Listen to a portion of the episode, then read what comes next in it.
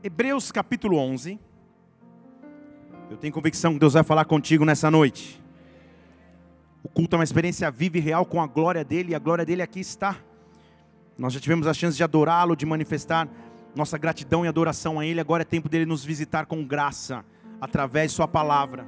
Hebreus capítulo 11, versículo 6. Diz assim: Ora, sem fé é impossível agradar a Deus porque é necessário que aquele que se aproxima de Deus creia que Ele existe, tenha fé, e que é recompensador, que é galardoador daqueles que o buscam. Sem fé é impossível agradá-lo. Vamos orar. Espírito Santo de Deus, nós estamos em tua casa nesta noite.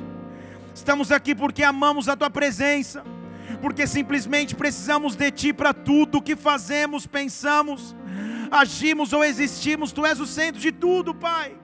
Por isso, nesta hora, nós nos achegamos a Ti mais uma vez. Nós nos achegamos diante do Teu trono de graça em ousadia, porque o véu se rasgou, não há separação entre Deus e os homens. Nós estamos aqui para sentir a Tua glória mais uma vez, para sentir a Tua presença mais uma vez. Vem nos presidir agora, Santo Espírito. Dá ordem aos Teus anjos ministradores e passeia sobre esta casa. Neutraliza tudo que seria contrário ao Teu agir, ao Teu mover. Oh, elimina todo cansaço cansaço, toda tristeza, toda dúvida, toda solidão, e que nós tenhamos somente olhos para o Autor e Consumador de nossa fé, Jesus Cristo, Rei dos Reis e Senhor dos Senhores, nome sobre o qual todo joelho se dobrará e toda língua confessará. É sobre Ele que nós nos achegamos e é nele que nós nos achegamos nesta hora. Que o Teu reino venha se manifestar aqui na terra como no céu. Nós te pedimos em um nome do Senhor Jesus Cristo. Amém e amém. Aplauda o Senhor porque Ele vive. Aleluia. Aleluia. Oh. Igreja, há situações que fogem do nosso controle. Semana passada eu não estive aqui, estava pregando na nossa igreja em Porto Velho, na Bola de Neve de Porto Velho. E durante o dia, acordei e tal, e sabe aquelas Sabe aquelas conversas que você tem só entre marido e esposa? Acordei, ainda meio sonolento, peguei o WhatsApp e escrevi para minha esposa: Oi, amor, estou indo tomar banho, depois tomar café. Sabe aquele relatório que o esposo passa? E fui tomar banho. Saí do chuveiro e vi que no meu celular estava escrito: Ok, tudo bem, pastor. E pensei: que está me chamando de pastor? Ao perceber que eu havia mandado a mensagem para a secretária de um grande evento que me convidou para pregar, que eu estava falando minutos antes. E eu disse, ok, amor, estou indo tomar banho. Tive que gravar um áudio desconcertado, falando, minha irmã, me perdoa. tipo, sabe, tentando consertar o que não tem, me perdoa. Eu, eu te amo também, mas não nesse nível para dizer que eu estou indo tomar banho, mas com a graça de Cristo, ela respondeu: Pastor, tudo bem, eu já percebi que tinha alguma coisa errada. Acho que ela deve ter feito: uh, Que alívio, meu Jesus. As situações que fogem do nosso controle, situações que você não consegue mais controlar, se definem como impossibilidades. Se fosse só uma mensagem errada de WhatsApp, você apagaria, ou cancelaria, ou fingia de doido, alguma coisa assim, mas existem reais impossibilidades. Todos nós aqui, em alguma área de nossas vidas, enfrentamos alguma impossibilidade. Há em alguma área de nossas vidas circunstâncias que você não pode mais resolver sozinho, com a força de sua mão, com a força de seu braço, somente com o teu poder de decisão ou com a tua rede de contatos. Todos nós estamos diante de algum impossível. Quem não está, diga glória a Deus. Todos nós precisamos da manifestação de Deus e de um Deus que é capaz de fazer impossíveis. E a Bíblia está nos desafiando no texto que acabamos de ler, dizendo assim: se aproxime dele com fé, se aproxime dele com confiança, se aproxime dele para viver uma impossibilidade. Impossível ou impossibilidade no nosso linguajar também pode ser traduzido como a palavra milagre. Quem aqui já viveu um milagre? Quem é que precisa viver um milagre? Então estamos todo mundo na mesma, na, na mesma, no mesmo canal, na mesma linguagem. Milagre na Bíblia, em hebraico, significa uma marca definitiva, o fincar de uma bandeira, um memorial. Na Bíblia, então, em hebraico, quando, quando você vive um milagre, é como se você estabelecesse uma bandeira para que se tornasse um memorial. O milagre é algo tão memorável, o, o, milagre é algo tão marcante que faz com que você estabeleça uma bandeira. Você tem um testemunho de milagre para contar. No Novo Testamento, em grego, a palavra milagre significa dunamis, que é exatamente a mesma palavra para poder, para força e para habilidade que não é humana.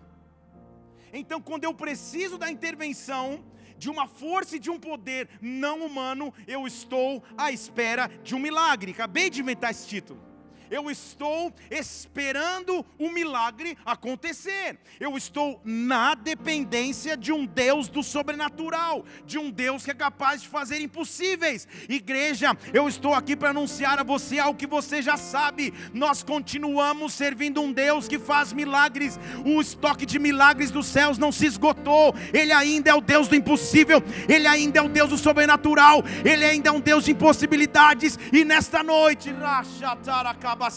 Levante uma de suas mãos. Começa a apresentar teu impossível a Deus. Começa a apresentar tua impossibilidade a Deus. Oh, sem fé é impossível agradá-lo. Então se aproxima diante dele com fé, porque o Deus do impossível, o Deus do sobrenatural está neste lugar. Dê um brado ao Senhor e adore. Deus de milagres, vem aqui. Deus de milagres sobrenaturais, vem aqui. Ei. Milagre é o que foge da minha compreensão humana.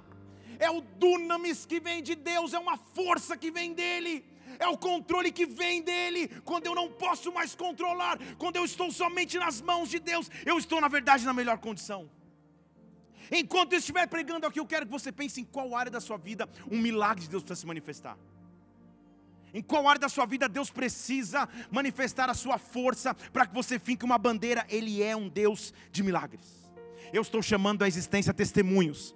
Eu estou chamando a existência testemunhos. Você vai testemunhar dos milagres que vai fazer na tua história, seja em qual área for. Nós continuamos servindo um Deus de milagres. Os milagres não ficaram só no tempo das Escrituras. Os milagres estão vivos e reais hoje, no ano de 2019. Ele continua sendo Deus. Ele continua sendo dono de todo o poder milagres de cura, milagres de livramento, milagres, impossibilidades. É possível sim viver impossibilidades quando se crê em Deus. Como então? Seria a pergunta. Como? Nessas próximas três horas que a gente tem até o fim do culto. Eu e o Paulo vamos estar juntos mais uns dois, três. Uma irmã até levantou, é brincadeira, irmã. É. A gente vai ficar 2 horas e 59, mas não 3. Eu quero que você vá comigo entender o que é viver de um Deus de impossibilidades. E em primeiro lugar, para viver de um Deus de impossibilidades, eu não posso depender da minha atual circunstância. Deixa eu falar de novo. Eu não posso depender da minha atual circunstância para viver com um Deus de milagres. Quando eu começo a medir ou a mensurar a circunstância que eu tenho no presente, a oportunidade que eu tenho ou não tenho, é como se eu estivesse limitando a capacidade de intervenção divina na realidade, amada igreja. Quanto menor a circunstância, maior a chance de viver um milagre. Quanto menor a possibilidade, maior a chance de viver um impossível. Quanto menor a probabilidade, maior o dunamis de Deus sobre a minha vida. Para viver um milagre em Deus, eu não tenho que viver viver na circunstância atual, eu tenho que simplesmente crer em Sua palavra. Eu vou falar vários textos para você e eu não passei antes para o Data Show, me perdoe. Então vamos lá, Daniel, junto. Marcos capítulo 9, versículo 23. Jesus disse: tudo é possível ao que crê. Marcos 9, 23, tudo é possível ao que crê. Marcos 10, 27, Jesus olhou para eles e falou: Para os homens é impossível, mas não para Deus, porque para Deus tudo é possível. Lucas capítulo 1, versículo 37. Para Deus nada será impossível, nada será impossível para o meu Deus, para o seu Deus. Aplauda o Senhor e adore. Ei! Impossível no grego desses textos significa dizer limitação, fraqueza ou impossibilidade. Limitação, algo que não possa ser feito, impossibilidade.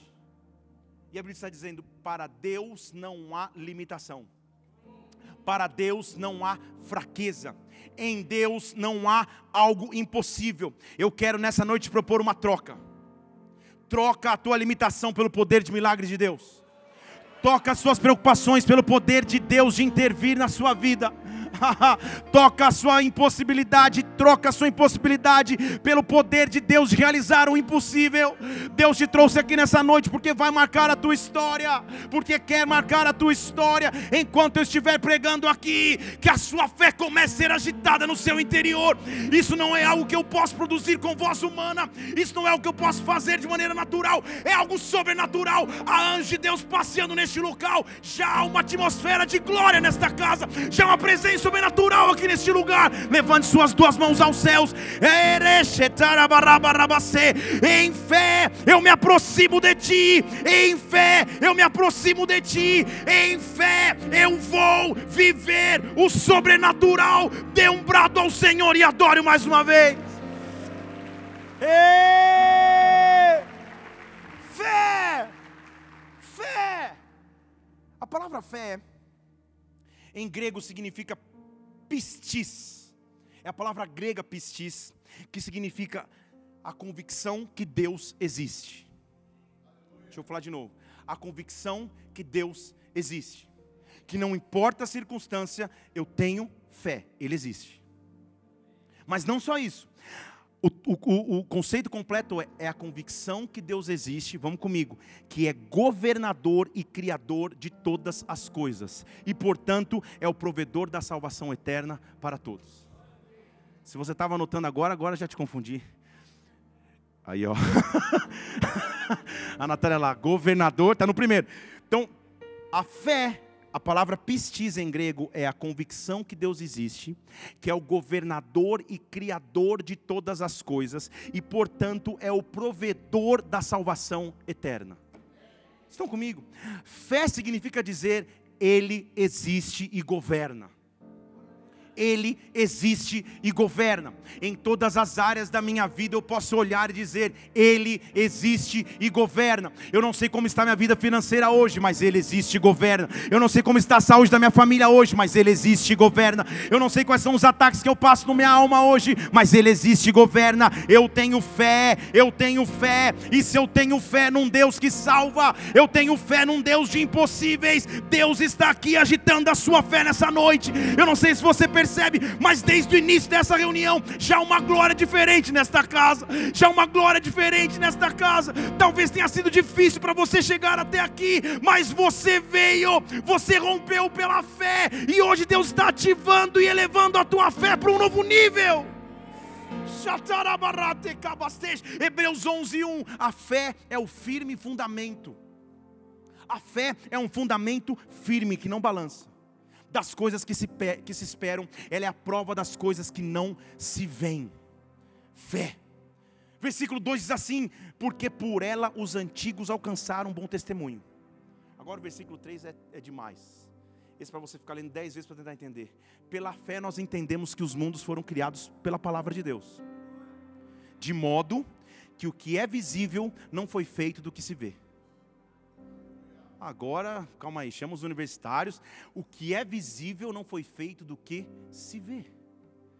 Ele está dizendo o que você vê agora não precisou de base de vista para ser criado. Então, deixa eu explicar em português aqui. O que você vai ver amanhã não precisa de base de visão hoje. O que você vai ver daqui a seis meses não precisa de base de visão agora. Na verdade, você não vai conseguir enxergar. Isso é fé. É a certeza de que Ele existe e que pela fé o visível não foi feito do que se vê. Não importa se eu não vejo agora.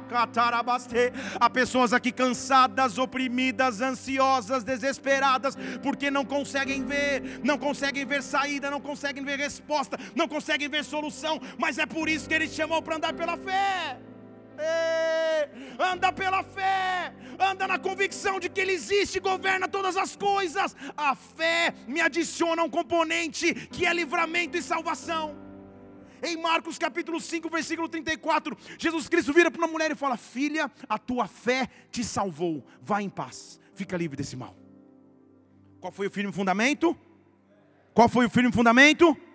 Lucas 17, 19: Levanta-te e vai, a tua fé te salvou. Levanta-te e vai, a tua fé te salvou. Lucas 18, 42: Disse-lhe Jesus: Veja, a tua fé te salvou. Mateus capítulo 9, versículo 22: Jesus voltou e disse: Tenha bom ânimo, filha, a tua fé te salvou. E desde aquela hora ela ficou saudável. Lucas capítulo 7, versículo 50: Jesus disse à mulher: A tua fé fé te salvou. Vai em paz. Tudo que eu preciso é de fé. No relacionamento dele para viver impossibilidades, o que eu preciso é de fé. Quantas coisas afetam nossa fé?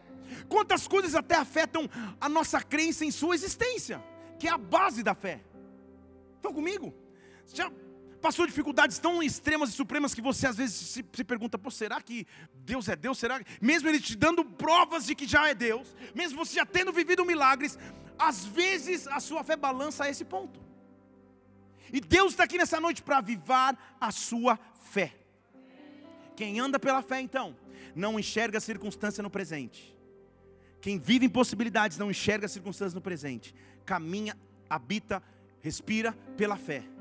Mas, começando de verdade a palavra de hoje, quem vive impossibilidades aprende a andar no profético. Deixa eu falar de novo. Aprende a andar no profético. Procura alguém aí e faz uma cara de profeta. Essa é a sua cara de profeta? E diz assim: Eu não vou parar de profetizar. Fala de novo: Eu não vou parar de profetizar. Fala para você mesmo, eu não vou parar de profetizar. Eu não vou parar de profetizar. Profetizar é a linguagem de quem anda pela fé.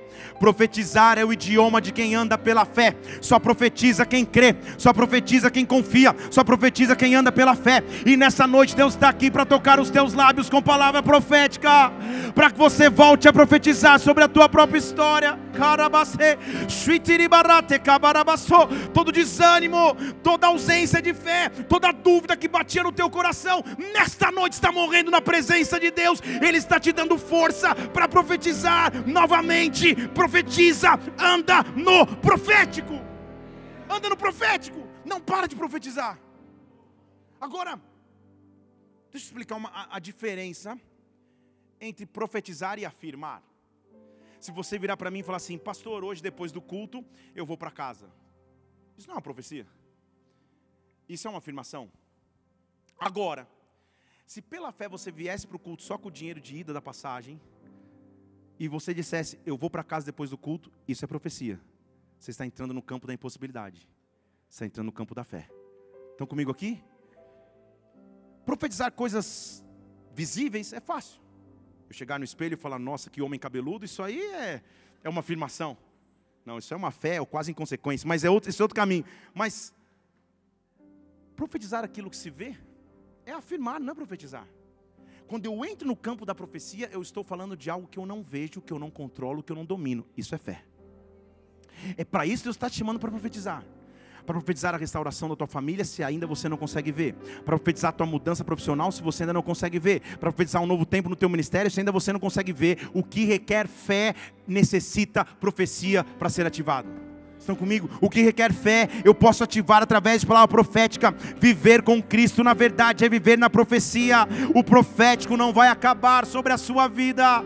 Deus está acendendo a sua voz profética de novo. Deus está usando os teus lábios para profetizar. Entenda comigo, e isso daria um outro culto ou até um livro, talvez que há uma diferença entre receber uma profecia, uma palavra profética e você profetizar, tudo bem? Eu não estou falando hoje aqui de você receber a palavra profética de alguém, estou dizendo da tua autoridade pela fé de profetizar sobre a tua própria história. Estão comigo? Não estou dizendo quando você recebe uma palavra de alguém, que você liga para a irmã da revelação, já te falei, que você vai. Não é isso que eu estou dizendo. Eu estou falando, Deus quer te dar autoridade para que você, pela fé, passe a profetizar.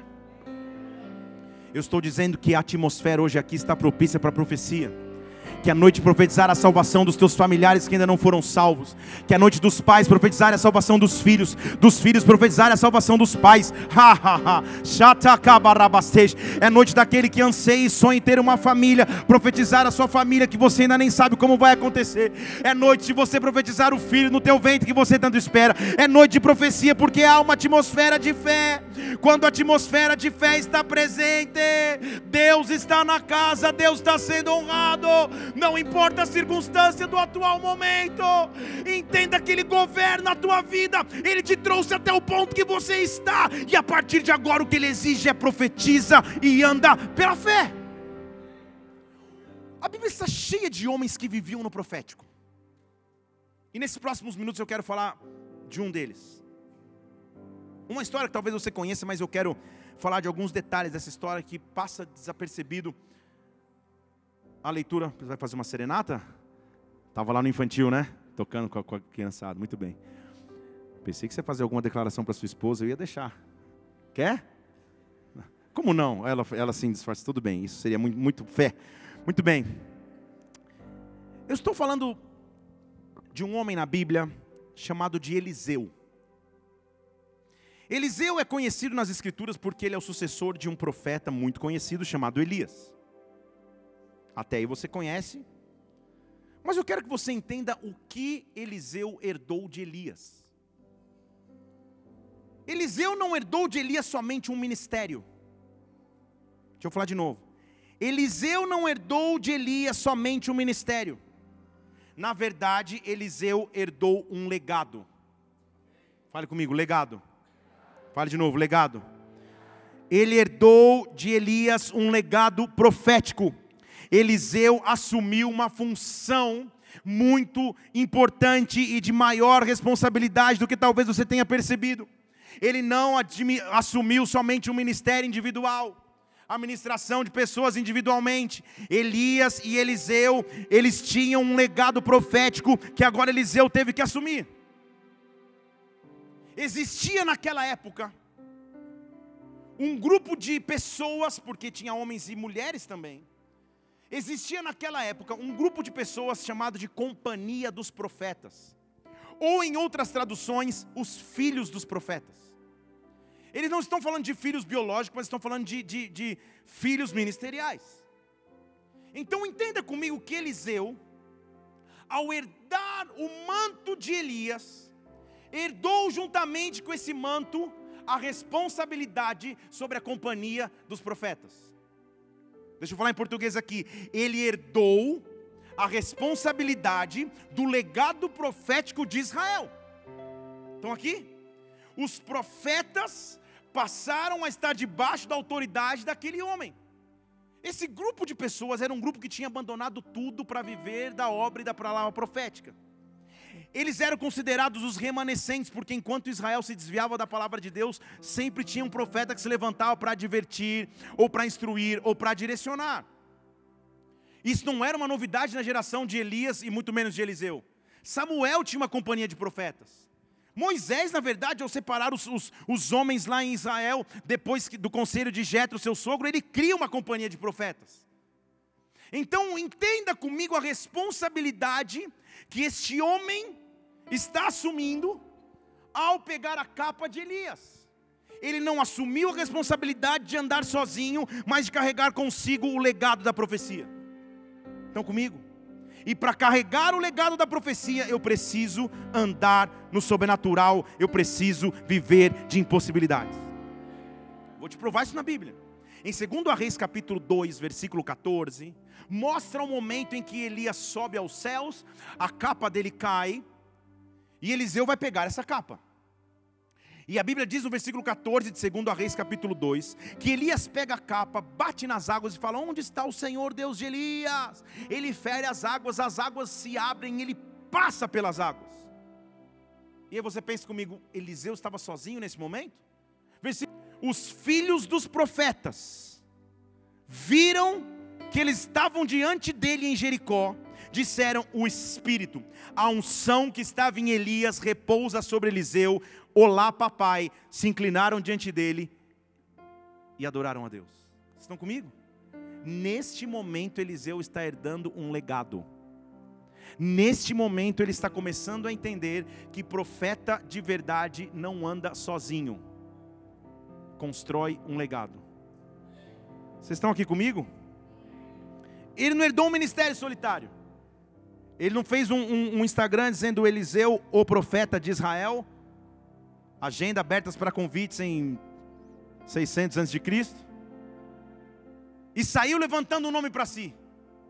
Sua maior responsabilidade, na verdade, era cuidar para que essa companhia de profetas continuasse existindo. A capa de Elias para Eliseu era uma capa de liderança profética. Vocês estão comigo? Diga aleluia. Quem não entendeu, diga glória a Deus. Estamos juntos então. A responsabilidade de Eliseu era tutoriar, ensinar, cuidar da companhia dos filhos do profeta. Um verdadeiro líder, anota essa para você poder postar hoje à noite. Sabe aprender, mas também sabe ensinar. Se você é um servo de Deus e não está aprendendo com alguém e não está ensinando a alguém, alguma coisa está errada no teu ciclo de fé. Você aprende de alguém, mas ensina outro alguém. Esse é o ciclo do reino. Esse é o ciclo de geração em geração. Então Eliseu aprendia de Elias, mas a capa caiu sobre Eliseu. Agora eu aprendi, eu vou ensinar. Estão comigo? A responsabilidade desse povo profético estava sobre um homem que tinha que aprender o que era andar por milagres. E eu estou dizendo: a profecia não vai morrer. A profecia não vai morrer. A profecia não vai morrer. A profecia não vai morrer. A profecia não vai morrer sobre a sua vida. O andar pela fé não vai morrer. O viver em possibilidades não vai morrer. A esperança em Deus não vai acabar. Entenda comigo que essa era uma das épocas mais difíceis de Israel crise, um pós-período de seca, a nação onde estava se reconstruindo. Era difícil demais viver pela fé naquela época, como assim o é hoje. Era difícil demais entender como Deus ia prover. E agora, essa companhia que tinha aproximadamente 100 homens, está sobre o cuidado de um profeta. E a Bíblia nos diz em 2 Reis capítulo 4 que Elias, Elias já tinha ido, Eliseu vai começar a aprender a viver pela fé. Andar no profético, viver em possibilidades é viver pela fé. E esse é o convite mais desafiador, porém que traz mais frio na barriga de todo aquele que crê em Cristo. Segundo Reis capítulo 4, versículo 38 diz que Eliseu foi para Gilgal, que era o local onde os profetas moravam. E os filhos dos profetas já te expliquei quem são esses 100 caras, estavam sentados na sua presença, olhando para ele com uma cara de fome. Porque ele vira para o seu moço e fala assim: gente, pega a panela aí, põe no fogo, faz um caldo de ervas para ele, faz uma sopa, um caldo verde, alguma coisa, que eles estão olhando com cara de fome. Entenda então que a responsabilidade de Eliseu não era somente do ensino espiritual, mas também do sustento daqueles homens. Estão comigo? Então ele está sentado em Gilgal, sem caras olhando para ele com fome. Ele fala: gente, faz uma sopa de ervas para eles aí, alguma coisa, resolve. Porque eu preciso cuidar deles. Ele diz para o seu moço, que é tipo o assistente, o trainee. E o trainee sai falando: Meu Deus do céu, eu não tenho onde comprar comida, ele não me deu dinheiro, o que, que eu vou fazer? Tudo parecia normal. Mas se é normal, não é profético. Se é normal, não é necessário fé. Se eu estou no controle, eu não preciso da intervenção divina, mas aí eu não vivo sobrenatural. Então ele saiu para o campo, versículo 39. Me mandou pegar aéreo, eu vou pegar algum campo, alguma coisa aí, uns matos, uns capinhos, fazer uma sopa e o povo vai, vai comer. E a Bíblia diz que ele achou uma parra brava e colheu na sua capa cheia ou encheu a sua capa de colossíntidas. Depois você põe no Google Imagens, talvez apareça, mas não põe agora. Colossíntida era uma planta venenosa.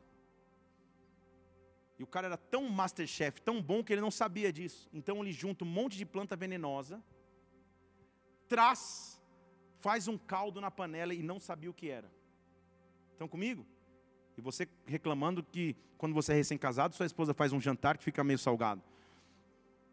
Não que eu já tenha vivido isso, jamais. Hã? A não ser um macarrão que uma vez eu falei, Senhor, acho que ela fez na água marítima. Muito bem. Então, mas eu comi em fé, com o olho lacrimejando e dizendo: Está maravilhoso, amor. Hã? Eu não ia dar o braço a torcer, sabe quando arde o peito? Era mais ou menos isso. Hoje ela já está bem, né? Glória a Deus. Então,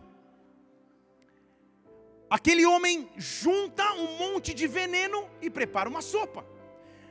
Aquela sopa aparentemente era a provisão dos profetas, estava tudo normal, estava tudo ótimo. Só que quando eles chegam, ele, ele liga o fogão, ele liga o cooktop, começa a fazer a sopa, e os homens começam a provar a sopa. E o primeiro que prova a sopa fala: Ei, cuidado, tem morte na panela. Não grite isso na, na, cozinha quando a sua esposa cozinhar em nome de Jesus. Esse é o momento bíblico. Tem morte na panela.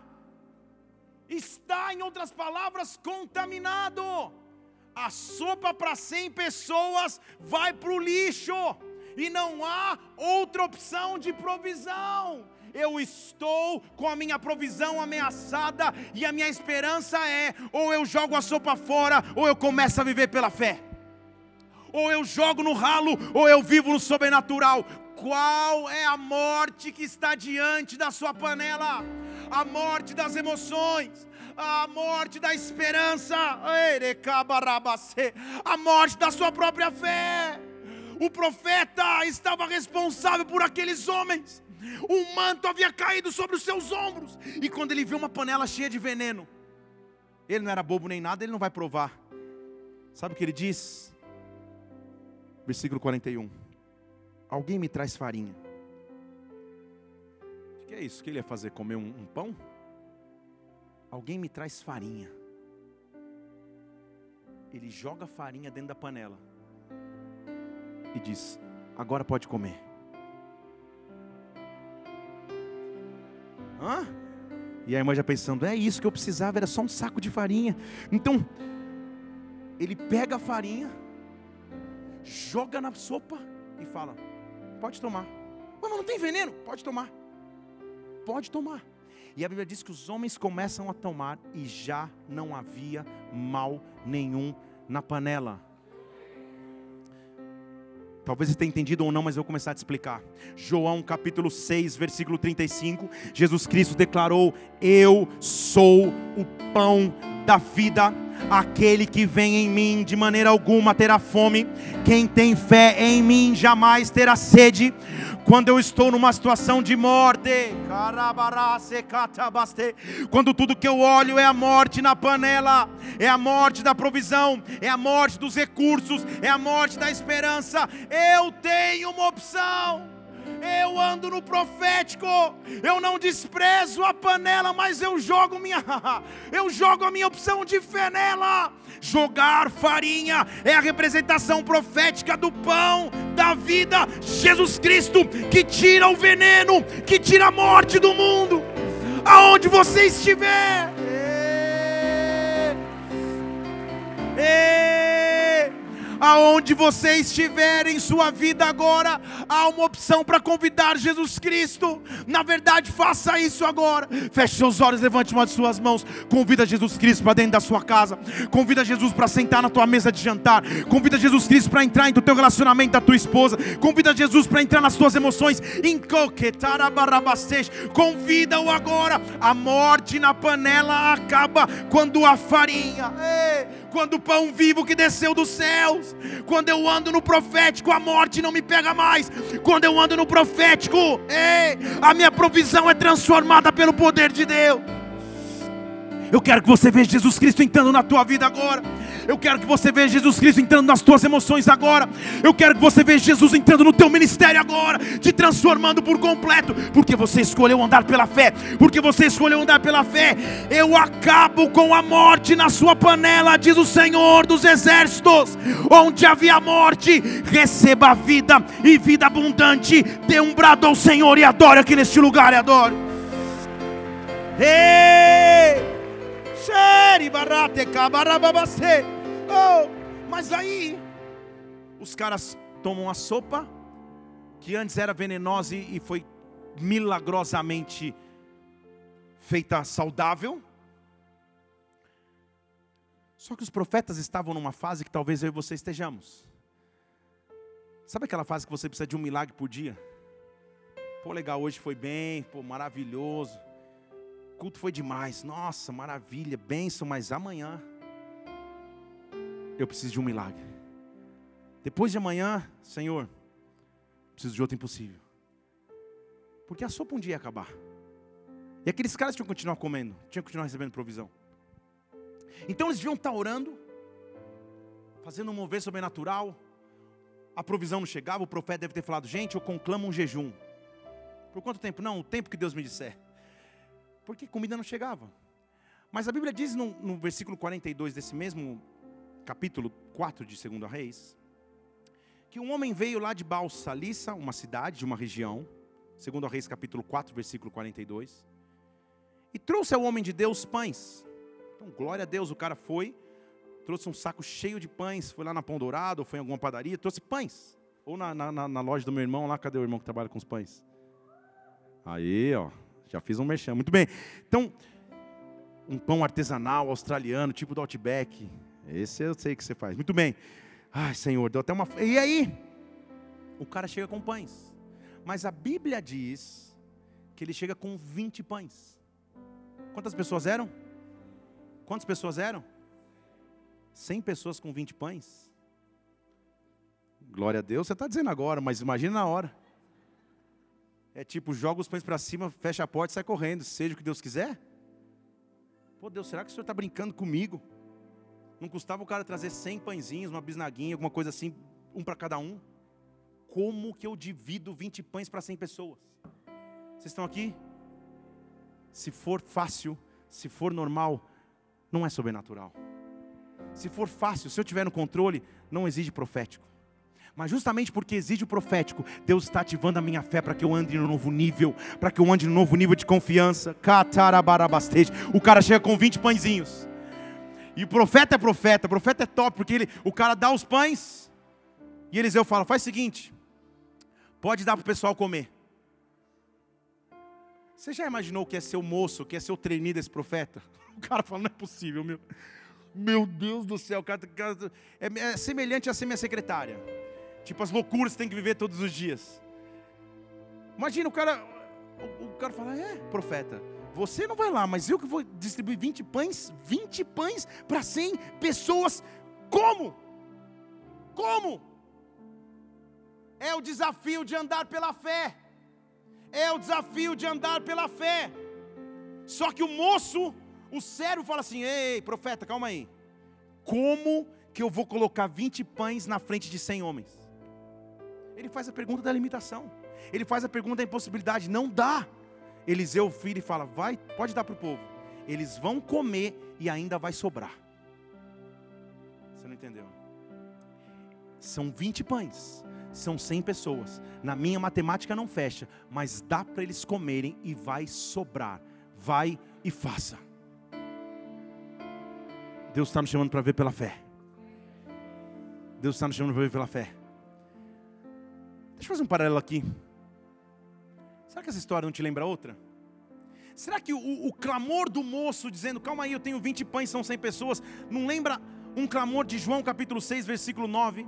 Quando o discípulo vira para Jesus Cristo e fala assim: Olha, eu só tenho um rapaz aqui com cinco pães e dois peixes.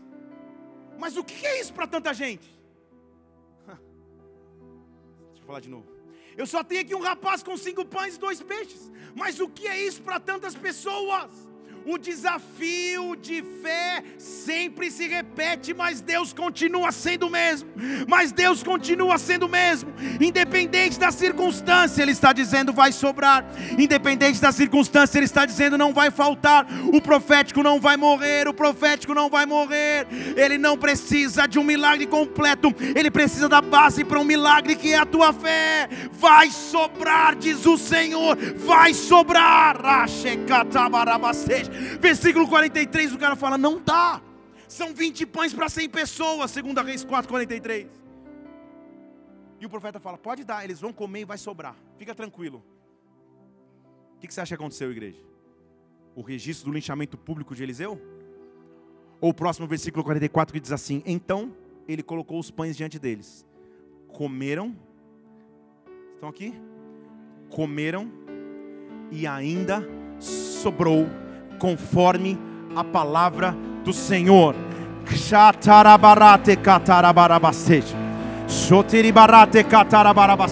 Entenda comigo aqui. Se os pães tivessem ficado guardados na sacola, eles jamais teriam vivido um milagre. Se os pães tivessem ficado escondidos num armário, porque era pouco demais para 100 pessoas, jamais Deus teria feito a multiplicação. Há um momento que eu tenho que ir pela fé, há um momento que eu tenho que agir pela fé, há um momento que eu tenho que ir, mesmo com aquele frio na barriga, dizendo: Senhor, como será? Mas eu vou, e quando eu vou, Deus honra a Sua palavra. Deus está te chamando para andar pela fé, igreja. Deus está dizendo que as impossibilidades que você enfrenta serão milagres que virarão teu testemunho, em um nome de Jesus Cristo. O profeta profético não vai morrer, o profético não vai acabar. Oh, mas,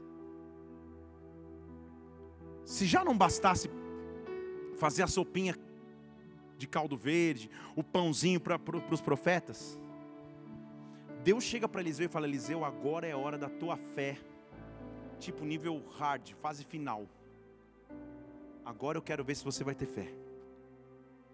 Porque lembre-se comigo que Israel está passando uma crise. E quem em sã consciência numa crise vai pensar em expandir alguma coisa? Quem numa crise vai pensar em crescer? Quem numa crise vai pensar, não, eu consigo fazer, dá para fazer? E a Bíblia diz em 2 Reis capítulo 6, abra lá comigo.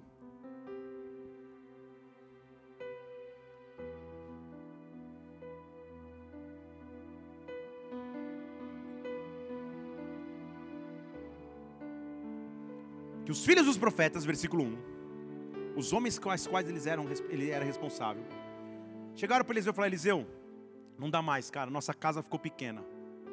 O lugar que a gente habita é pequeno demais para nós. Nós precisamos crescer. Nós precisamos expandir. Aí Eliseu fala: Calma aí, cara. Eu tô, eu, eu tô aqui ralando meu joelho aqui na oração para vocês pelo menos comerem pão. Vocês vêm falar de, de, de construir lugar maior. Vocês estão ficando doido. E Deus está dizendo: Eu te chamo para ver pela fé, Eliseu. Eu te chamei para preparar espaço para que eu possa agir. Eu te chamei para sair de Gilgal e habitar em outro lugar. Gilgal já foi uma fase, agora eu vou abrir os céus, para que você viva um crescimento como não imaginou viver, para que você viva uma expansão como não imaginou viver. Então os filhos dos profetas chegam e falam: a gente precisa mudar de lugar, ficou pequeno demais. E eles propõem: vamos para o Jordão vamos sair daqui, vamos para o Jordão. Não é mais Gilgal, agora é Jordão. Jordão significa travessia, Jordão significa novo tempo, Jordão significa nova conquista. Gilgal é o comodismo, Jordão é avançar pela fé. Vamos para o Jordão, vamos cada um de nós pegar uma viga e vamos construir um lugar para que a gente habite. Vamos, vamos nessa. O profeta é tão cabuloso e tão profeta que ele fala: Ide, pode ir. O cara nem. Ele, ele não para um segundo para raciocinar. Porque ele anda no profético. Ele assumiu uma responsabilidade profética. Só que aí um mais espertinho lá fala: Não, Senhor, versículo 3, digna de ir conosco. Tipo, não vai deixar a gente nessa barca, vamos junto. E ele falou: Eu irei. Eu irei. O Deus que curou a, a, a sopa, o Deus que multiplicou o pão, é o Deus que vai dar condições de a gente construir uma casa nova lá perto na beira do Jordão. Já estou pensando no meu deck com vista para o Jordão. Pensando no meu quarto, com ar-condicionado, Netflix, Xbox One, tudo. Já que é para fazer, vamos fazer. Já que é para avançar, vamos avançar. Ele, ele se enche de fé para o avanço. Estão comigo? No momento onde tudo diria para parar, eles escolhem caminhar pela fé.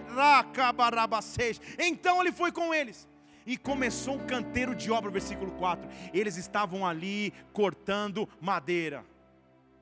Então os próprios profetas estavam construindo o seu futuro, a sua história. E aí a Bíblia vai fazer um registro que chega a ser cômico se você não conseguir entender direito o, o sentido do texto. Porque toda obra tem um distraído, toda obra tem um desastrado. Como eu, por exemplo, que tenho habilidade zero para as questões domésticas. Devia ter um desses, tentando ajudar, mas martelando o dedo, derrubando coisa. Enquanto eles estão ali, a Bíblia diz que um deles deixa cair uma, uma viga de madeira. E quando eles deixam cair a viga de madeira, cai também a, o ferro do machado, a cabeça do machado cai na água. E o cara, ainda mais atrapalhado, fala: Ai meu Deus, o machado era emprestado. Olha que loucura. O que, que tem a ver história? Hã? Ai meu Deus do céu, o machado era emprestado.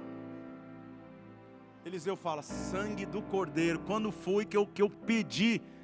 A gente só estuda a parte de Eliseu que ele faz os milagres azeite da viúva, ressuscita. Mas o grande legado dele foi manter os profetas vivos. Vocês estão comigo aqui? Então Eliseu está lá e, e, e, e, o cara lá de cima do andaime fala: Ah, caiu a viga, ele vai tentar pegar a viga, cai o machado, bluf, na água. Ai, meu machado era emprestado. Peguei em consignação na Leroy Merlin, agora?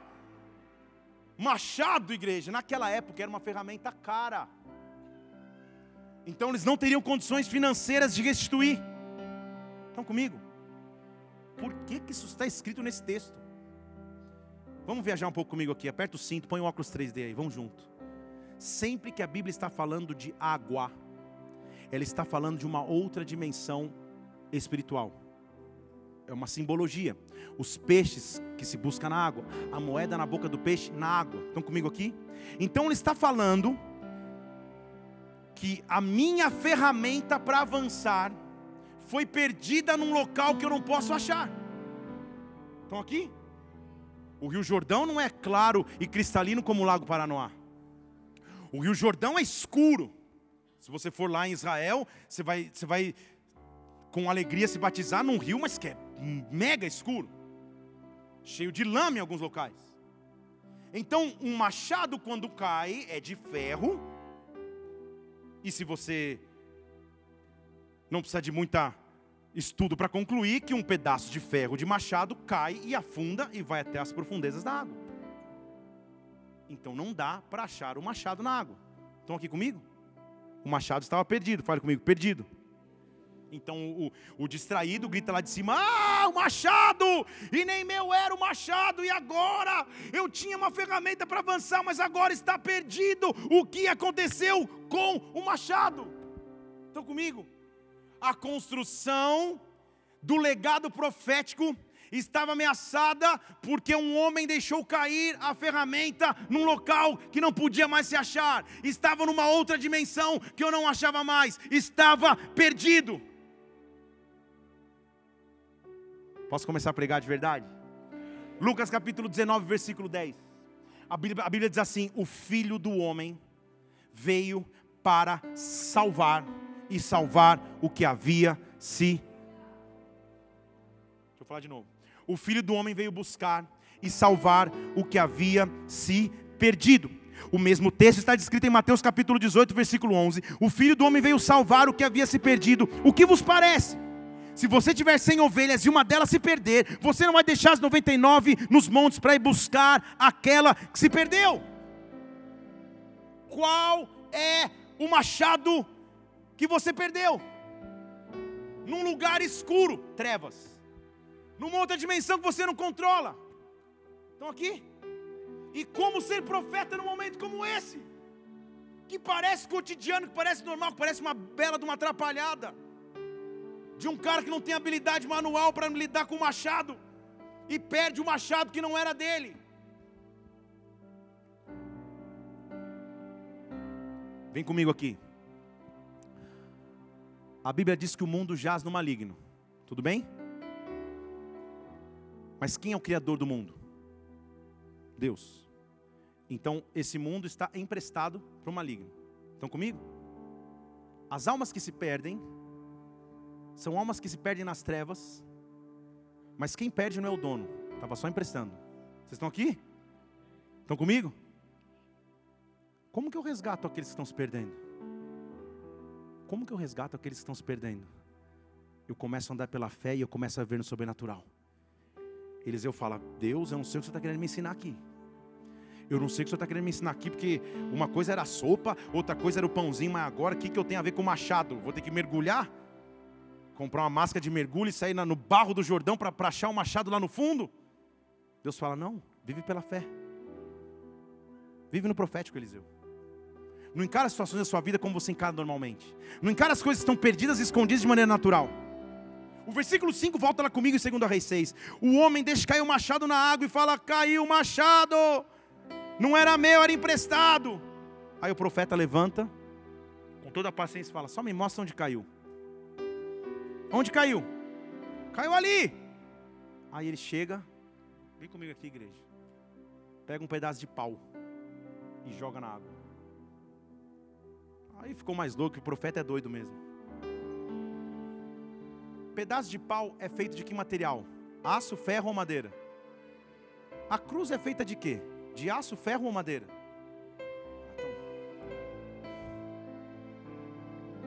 Eliseu, profeta, homem que anda pela fé, pega o símbolo da cruz. Sabe que você está entrando comigo aqui? Ele pega o símbolo da cruz a única coisa que pode resgatar o que estava escondido nas trevas, a única coisa que estava nas profundezas, e não me explique como, e eu também não consigo te explicar o porquê. Ele joga a madeira na água e o machado de ferro pesado que estava lá no fundo come... começa a flutuar para a superfície. Ei! Ei!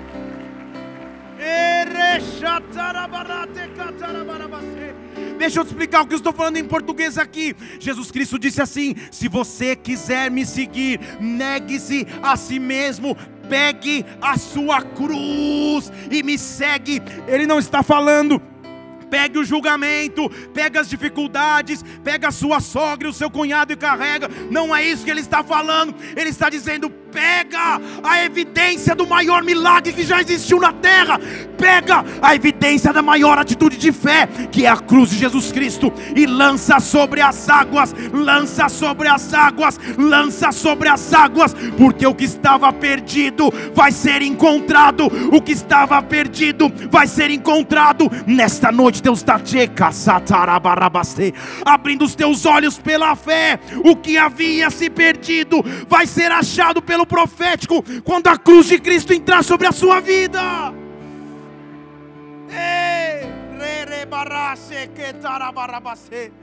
Ele sempre quis curar as águas. Não dá tempo de pregar sobre isso, não vou pregar mesmo assim. Quando as águas estavam amargas em Mara, ele diz para Moisés: pega um pedaço de madeira e joga na água. Quando as águas estavam com perdição, quando as águas eu não podia encontrar o que eu havia perdido, ele diz: pega uma madeira e joga na água.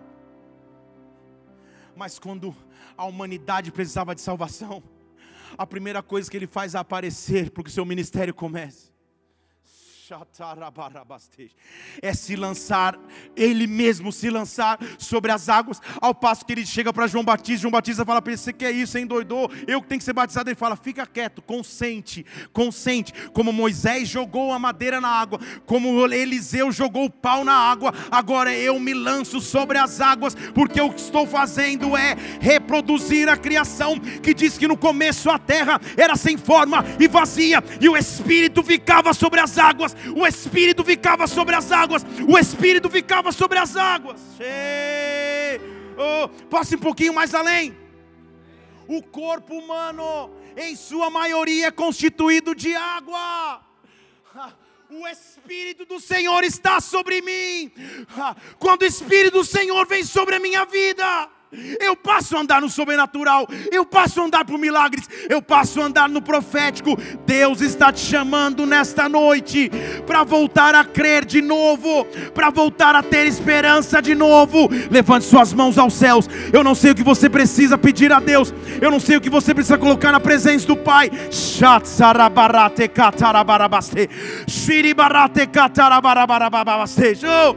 Oh! Oh.